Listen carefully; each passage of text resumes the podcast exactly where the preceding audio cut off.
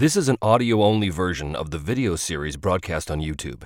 If you want to experience Me, Myself, and Die as it was originally intended, search for Me, Myself, and Die on YouTube, Facebook, or Rumble. The playlists for all the seasons of the show can be found there. And now, Me, Myself, and Die.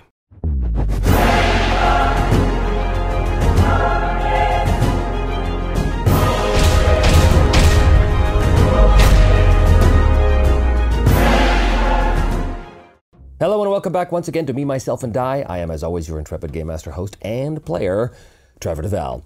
Uh, big shout out and thanks to my friend Wal Ross for creating that map that you saw in the introduction. He did that with a little program called Wonderdraft. It's a really cool little cartography program you can check out for yourself at the link below in the notes. Before we get on with today's session, a couple things. One, as always, if you enjoy the show, please do hit like and subscribe and keep that bell rung for notifications because there will not be a new episode next week if you're watching this in real time because I have to go out of town for work.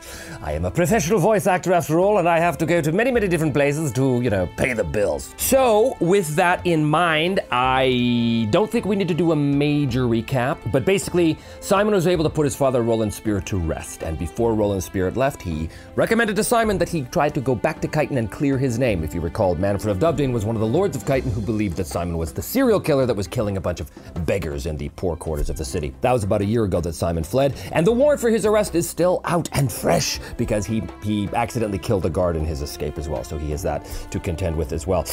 Uh, Arn and Edbert are going with him. Edbert is still free of Cheryl and will be for a while because of the nature of that extraordinary roll that we had at the end of last uh, session. The three of them are on their way to Kyton and they will begin the scene in the city, disguised, trying to begin their search to find evidence to track down the true killer of Kyton. However, before we get there, I want to know a few things about Kyton, and the first thing I want to know is what does it look like?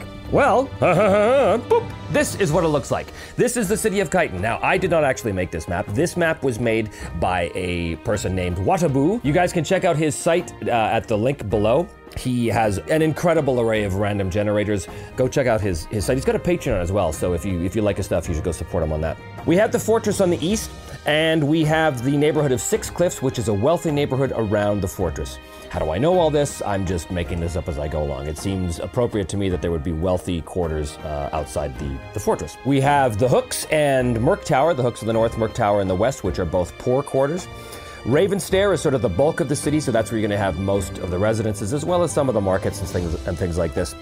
Storm Market in the south, of course, is a real merchant quarter, so that's where you would find that kind of thing. In terms of its government and who rules here, the only thing we know about this so far is that Manfred of Dovedane is in fact a lord of Kyton. What does that mean?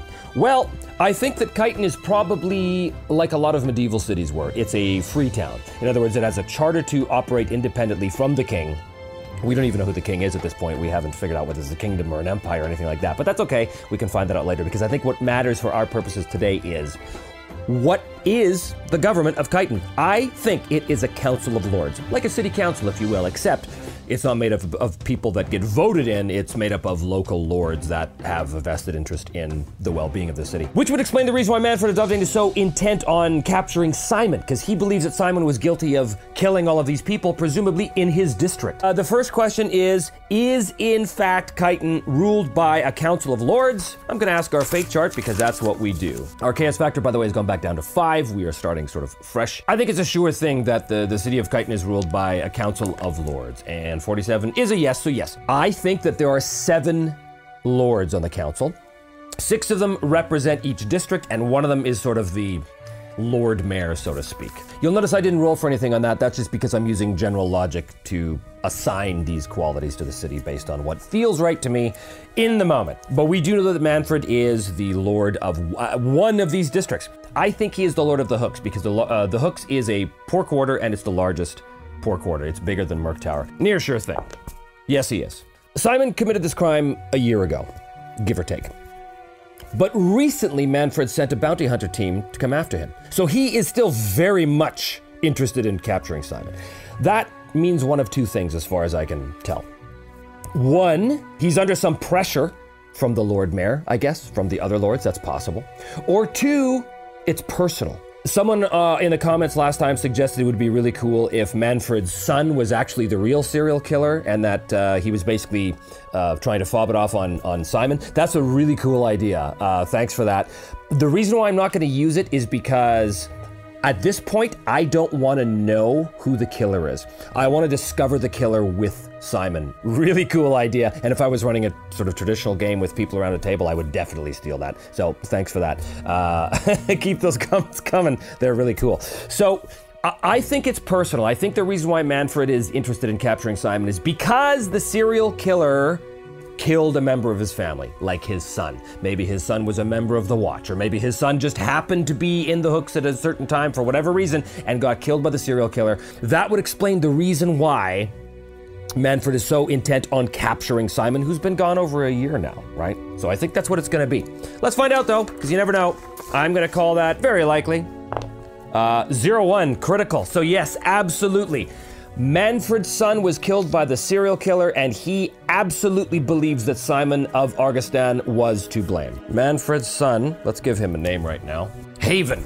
Haven of Dovedane. So, scene setup Simon, Edbert, and Arn have secreted their way into the city of Kyton. Now, they are in disguise as best they can be. Simon with his cowl up all the time because he knows that the town watch is on the lookout for him. It's a year later, so I don't think that it's a going concern right at the moment, but there's a very good chance that if somebody sees him, especially a town guard, they might recognize him, so there's that. I'm imagining them going around to various taverns, beginning their investigation, trying to track down evidence of the serial killer. Now, here's a big question I have. Clearly, the serial killer is no longer killing.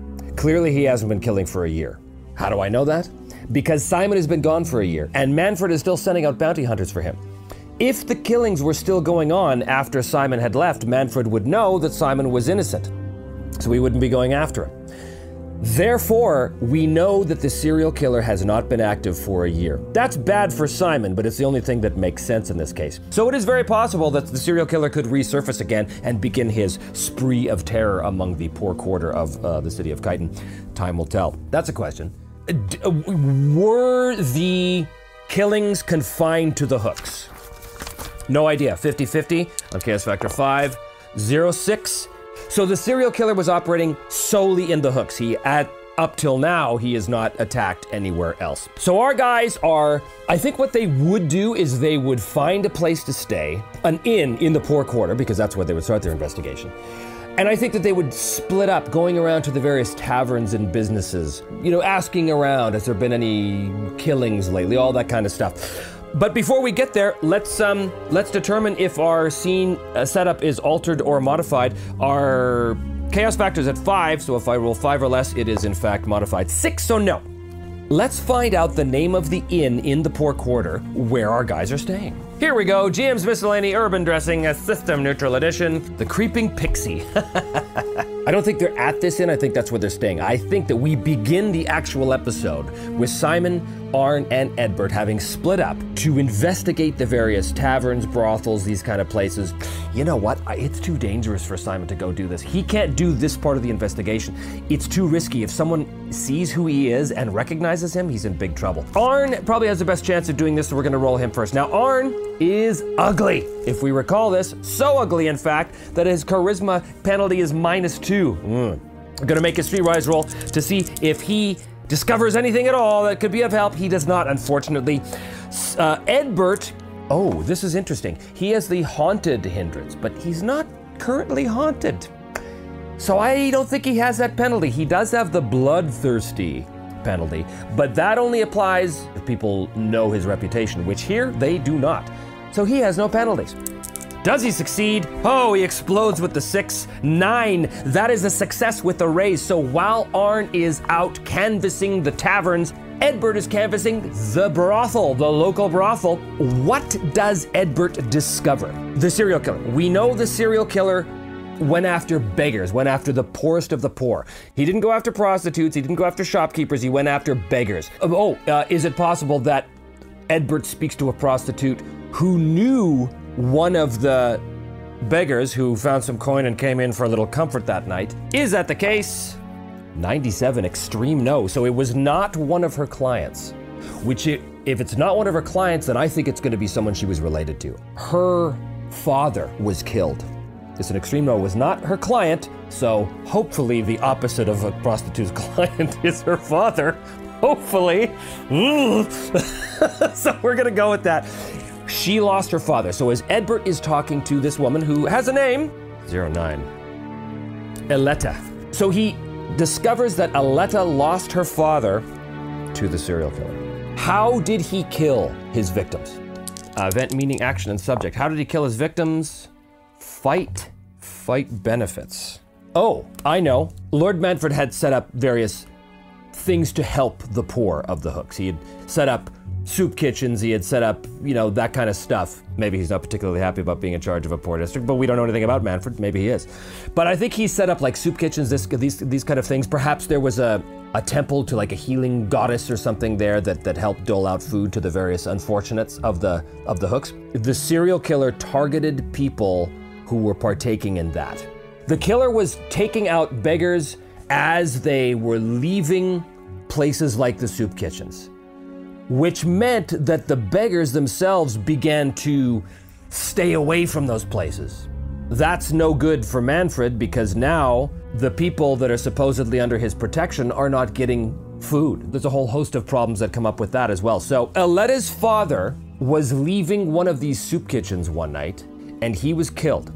D- did the serial killer have any particular signature? No, he did not. So he killed not indiscriminately, but the methods which he employed were all over the place. Sometimes he strangled people, sometimes he stabbed them, sometimes he, you know, drowned them, clubbed them over the head. People died in all different kinds of ways. So there wasn't, again, we know that this is not a ritualistic killing. We know that this killer is not part of a cult because we determined that a couple of episodes ago. So we'll just say that, uh, we'll just say that her father was clubbed to death. Aletta. That's your name, right, Aletta? Yes, it is. You say that your father was clubbed to death here in the hooks. Is there anything else you can tell me about the nature of his death? All I know is that he was coming away from the soup kitchen one night when he was attacked in an alley. An alley. Do you remember exactly where he was killed? Does she? I think so. I think she would. We have alley names. It's 36. Gorgon Alley. He was clubbed to death as he was leaving the soup kitchens. Apparently, he took a turn down Gorgon Alley, that's where they found his body the next day. Gorgon Alley. Right, thank you. Flips her a coin. Are you sure you have to go so soon? You look like you could use some company. Uh, that's a kind offer, but uh, I'd rather not have you two pull our show, so I think we're good. He goes back to the creeping pixie. I think Arn has already returned and informs Simon and Arn of what he's discovered. They put up their hoods again and stalk off into the darkness of the hooks, of the poor quarter of the hooks, looking for Gorgon Alley. I don't think it takes that long to find. They can ask various locals and things like this, but they do find Gorgon Alley. I'm just going to have them do a, per- uh, a notice roll as they carefully look around for any kind of clue. I think Arn is going to roll first because he's he's alert, so he's got plus two to his notice, which is pretty great, even though it's only a D4. Do they find anything? Seven. So Arn succeeded. Let's check the other guys. Six. So Edward succeeded. We're looking for raises here, basically. Notice this is Simon with five. So they all have successes, but no raises. So they do find something of use. If they had got a raise, it would have been something really great, but it's not. So they do find something of use to them. What clue do they discover? It's an excellent question. Zero seven. Violate. 46. Food. Violate food. What kind of clue could they discover in Gorgon Alley? Violate food. Well, we know that the father was coming out of a soup kitchen. Does it have something to do with that? This is a year ago, remember. I think that in Gorgon Alley, there was actually a back entrance to said soup kitchen run by Lord Manfred's people. And I think it was that doorway where the father was coming out that he got attacked. So he was attacked right outside the exit to the soup kitchen. I think as they're as they're walking down this alley hunting for clues, Simon looks up and he sees light coming from behind this one door and he goes over to it and he checks the door. I think that they find that there's a lot of vantage points on either side of the door like you know, old crates and barrels all stacked up. A lot of places for an ambusher to strike from. And they, it immediately is apparent to them that if, if, if in fact the father was killed in Gorgon Alley, that this would be the best place to attack somebody from behind, is from this area. And as they look and they kind of put it together, all being experienced fighting men, they realize that wait a minute, the the best angle of attack is if someone attacked him right as he was sort of coming out and around, which means someone had to have been waiting for him. I think it's enough for them to want to investigate further the soup kitchen themselves. And it does make sense because they knew that the, the beggars were all being killed outside soup kitchen, so of course they're going to want to talk to the people there. So as they go around to the front, they sort of knock on the door, and a, and a harsh guttural voice comes from comes from the other side of the door. We're closed tonight. There's no more food for you. Come back in the morning. We're not here for the food, friend. We want to talk to you about the murdered beggars last year. Do you know anything about that? Does he? I mean, probably. We'll call it very likely. Does he know anything about that? 88 is uh, is a no. So this guy doesn't. It's doubles, but it's over a chaos factor, so no random event. The murders? No, no, no. I don't know anything about that. I started working here long after that was all done. If you want to have any answers about that, you'll have to talk to Lord Manfred's man. He's the one in charge of the soup kitchen. And what is this man's name? His name is Huxley. He'll be back tomorrow. You can see him then. Very well, thank you. They uh, trundle off into the dark night and head back to the creeping pixie. When they get back to their rooms, Simon is obviously not too excited about wanting to speak to Manfred's employee, basically, because there's a very good chance that, you know, there might be a connection there and that they might know who Simon is. He can't reveal his face. Arn says, I do not think it is wise for you to speak to this Huxley, Simon. He may recognize you. Yes, that is good advice, Arn, but my instinct tells me that if we're going to discover who this serial killer was, our next answers are connected to that soup kitchen somehow. I must go. Mm, if you insist, just make sure you keep your hood up. We don't want anyone to see your face. I think that night they um, go to bed, they get some sleep, they get some rest, and in the morning they go back to the soup kitchen. So that'll be our next scene. Okay, characters. We've added the character of Huxley. I think they were actually largely in control there, so I'm going to lower the chaos down to four. The next morning, they get up, have a meager breakfast at the Creeping Pixie, which is composed largely of thin gruel, no doubt, and they head down back to the soup house to try and speak to Huxley to see what they can discover. So, is the scene altered or interrupted? It is! It is an altered scene. So, as they are going to the soup kitchen, I think the best way to alter this scene is there is the chance that a town guard recognizes Simon. Arn tried to warn Simon about not going, and he chose to.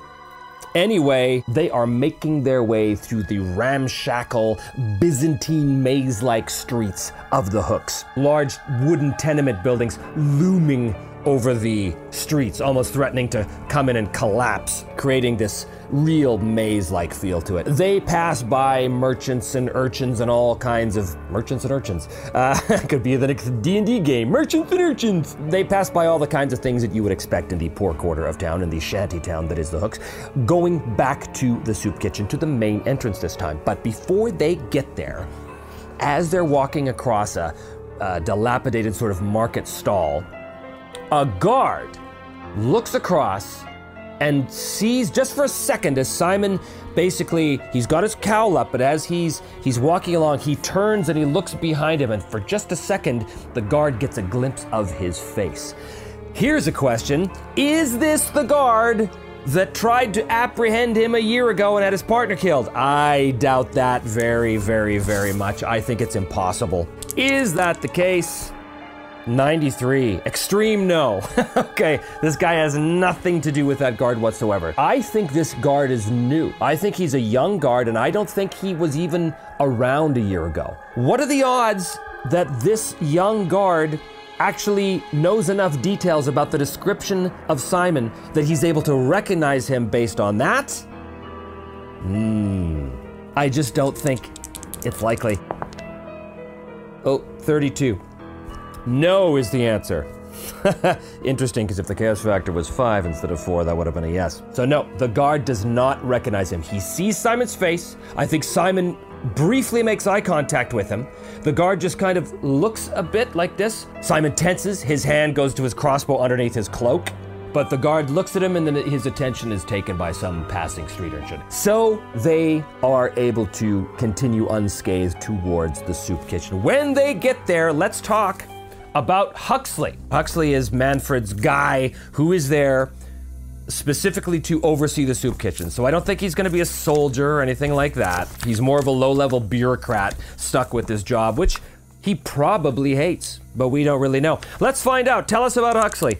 Huxley is 23, a logical polymath. A logical polymath. Interesting. A polymath, incidentally, is someone who knows a lot about a bunch of different subjects, so he's he knows his his stuff for sure. I need to know a little bit more about old Huxley here. He's a logical polymath. His motivation 40. Relate 74. Modesty. Abuse 66. Abuse wrath. I think that Huxley is an extremely smart character who is not prone to displays of pride or anything like this, but he has a hair trigger temper. So I have a feeling that the rest of the employees here at the soup kitchen are terrified of Huxley. So when they get to the soup kitchen, I think the doors are already open and there's a long line of beggars sort of filtering in one by one, going up to the tables, having a thin gruel soup ladled into a, a simple pottery bowl as they take it to a long trestle table. And I think there's a bunch of them. There's a whole bunch of beggars here. Simon and company come in, they look around. Do they see Huxley? Is he in the room? I'm gonna guess that he's probably not the kind of guy that actually, you know, doles out the soup. He's more of a bureaucrat, he's more of an administrator than that. I'm gonna say it's unlikely that he's actually in the room. 89, he is not in the room. In fact, it's an extreme no, he is currently unavailable for some reason. So they speak to the local soup workers there. I'm afraid uh, Lord Huxley is uh, indisposed at the moment. Uh, you'll have to come back later. But might I inquire as to what this is about? Please, my good man. It is very important that we speak to him. Uh, persuasion roll. An audience, so to speak. Two, two, two, two, fail. I am terribly sorry, but when Lord Huxley is indisposed, he is not to be disturbed under any circumstances. And, you know, I think that Simon can see the fear in this guy's eyes, and he gets a sense right away. Oh, I think this Huxley is a serious character not to be screwed with. Please, as my good friend here says, it is very important we speak with this Huxley. He basically has to explode on this roll. He does not. As I said, Lord Huxley is unavailable. You will have to come back later. It was an extreme no I rolled, so I, I don't think he's here at all. I think he's off. I think he's off doing some work with Manfred himself right now. Is that the case? Uh, I'm gonna call that likely. Is it the case? Yes, it is. Lord Huxley is currently at Lord Manfred's manor.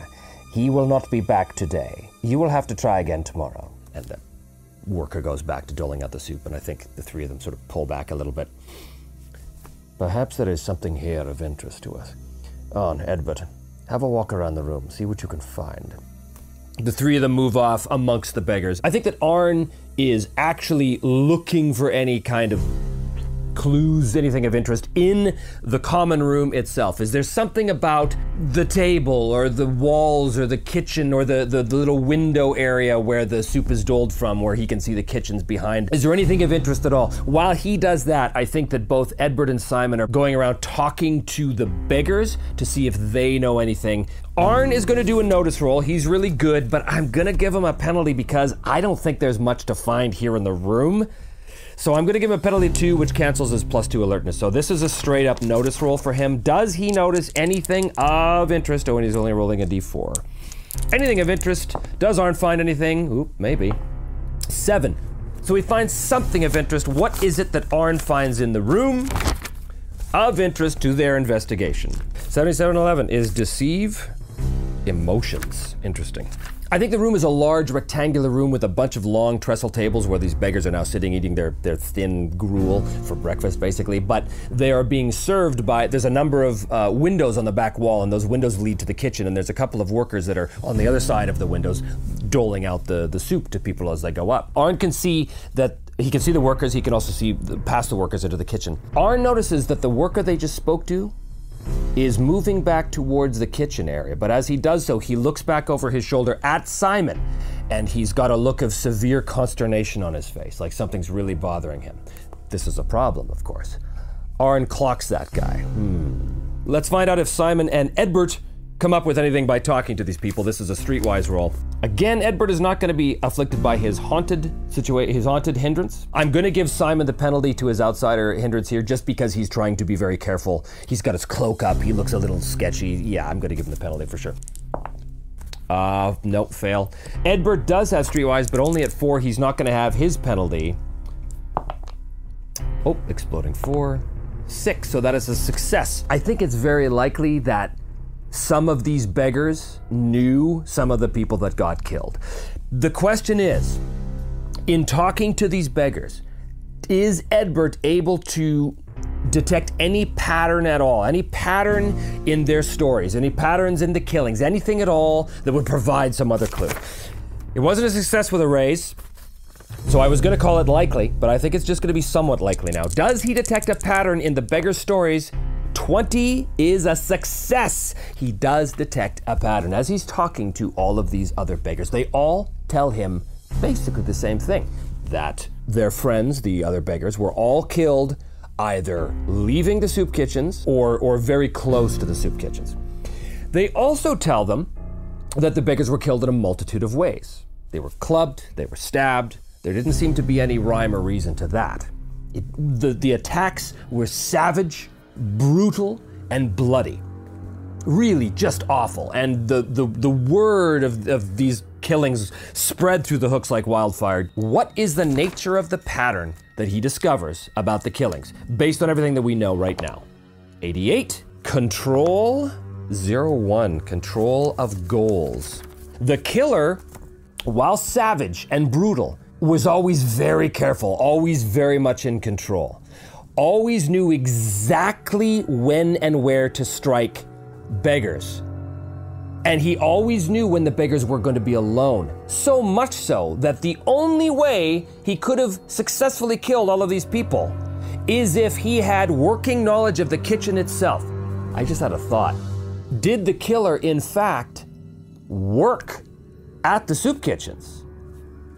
Is that how I mean, the, the, the attacks all happened at the soup kitchens. Is it possible that the killer was one of Manfred's men that was working at the soup kitchens? Unlikely, just because that'd be too easy. Unlikely. Oh my god, extreme yes! okay, so extreme yes, we know for a fact the killer worked at the soup kitchens. If he had an understanding of the times, that the kitchen was open, the exits and entrances, the surrounding alleyways, all of these things is what Edward is able to piece together to form this pattern that, yes, absolutely, it's very, very likely that the killer worked in these kitchens. And as Edward is telling Simon this, Arn is looking over at that worker who, even now, is looking back at Simon. He goes back in the kitchen and he whispers something to one of the other workers, which Arn can see through the window. And he's he's very agitated about something. And he looks over, and I think what he's saying to the worker is, "These men are up to no good, and we need to call the guards. We need to get these men out of here right now." I think that's what he's saying. Is that what he's saying?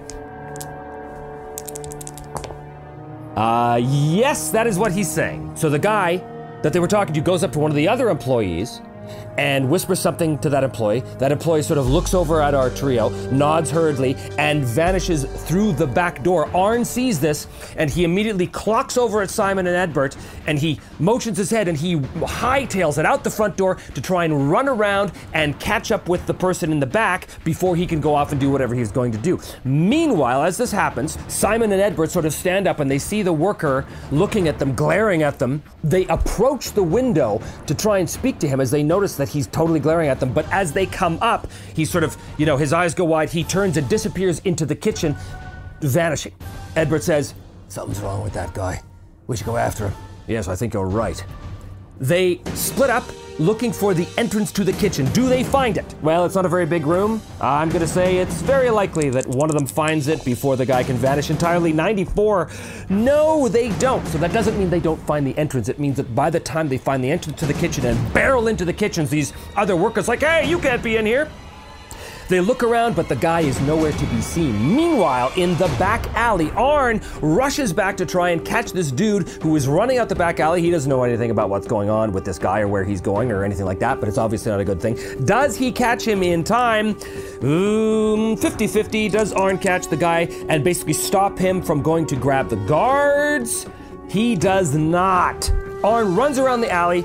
He looks for the guy, nowhere to be seen. He walks out into one of the maze like streets, and there he can see the guy has found that other young guardsman from before. And he's pointing back to the soup house, and he's agitated and he's very, very animatedly, you know, pointing. And, and, and I think Arn could overhear him saying, the, the, There's men in, in the soup kitchens, they're up no good. Arn's like, Uh oh. Arn runs back to the soup kitchens. Does he get there in time to warn Simon and Edbert before the guard shows up? I'm gonna make this a competing roll. Okay, his agility versus the guard's agility. So let's do the guard's agility first. I'm just gonna make him a bog standard guard. What is his agility roll? Four. So Arn has to beat a four, or else the guard is able to get to the soup kitchens before he does. Arn rolls a seven. Uh, I thought that was something else. So he rolls a seven. He's able to burst into the soup kitchen, run back. He, he doesn't see Simon or Edward anywhere, but he's then he notices through the window of the, the soup kitchens. He runs into the kitchens. We've got to get out of here now. The guards are on their way. They seem to think that we're up to no good. Oh, blast. Let's go. Let's go now. And they hightail it out of the soup kitchen. As they hustle through the streets back to the creeping pixie, Arn says to them, I saw the look on the face of that man we spoke to when we first came in. He knows something, Simon. Somehow I believe that he could be key to all of this. Well then, we're going to have to find a way to get to him. Find out what he knows and what he's hiding. But that will take us to the end of the scene. Uh, new thread as well. The killer, we've determined, worked at the soup house. The worker, whose name they didn't get, but let's get a description of this guy, because we didn't actually give him a description. A coarse so he's he's literally coarse. He's got like all kinds of stubble. He's really unkempt. You know, a big bald patch, scraggly hair. Cleric. He's also uh, bearing a, a holy symbol around his neck. I just realized we. I, had mentioned before that uh, it's possible that this soup kitchen was was working in conjunction with one of the temples of the goddess of healing. So it's possible that this coarse priest is in fact one of the acolytes of the temple of healing. We don't know what the god or goddess is of healing. One to three, it is a goddess. Oh, it's a god of healing. The god of healing, Elosia, the god of healing. So the holy symbol that they saw around his neck is definitely the god uh, is definitely the symbol of Elosia. So ask at Temple of Elosia about this guy. So that is our new thread, that is our new character, and our chaos factor has gone back up to five, and that brings us to the end of this episode. Thanks so much for watching, and don't forget to hit like and subscribe if you enjoy the show. Remember that next week as well, I will not have an episode up because I'm out of town working, but uh, do tune in after that when we pick up with Simon and company as they go to the Temple of Elosia to find out any more about this coarse priest who eluded them at the soup kitchens and perhaps find the next clue clue which may lead them to the true serial killer so that Simon can finally clear his name. Thanks again, and we will see you next time on Me, Myself, and Die.